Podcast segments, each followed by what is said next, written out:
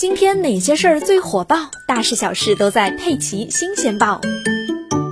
北京时间十二月二日零点二十分，随着落锤声响起，在中国嘉德二零二零秋拍中，朱敦儒书法作品《葵锁帖》以一点三亿元的天价成交。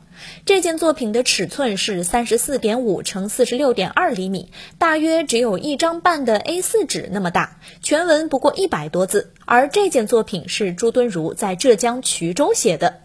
朱敦儒是两宋之际有朝野之望的文坛巨擘，他学问博洽，擅长诗文词赋、经石书画，诗词尤其独步一世，有着中州遗老、百年一人之美誉。《葵锁帖》是朱敦儒在浙江衢州时写给友人的一封信。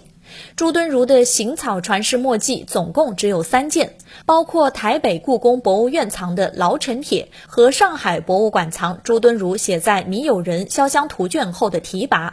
而《葵锁帖》不仅是现存朱敦儒墨迹中书写最为精彩的一幅，更是尺幅最大、字数最多、面貌最典型的一件。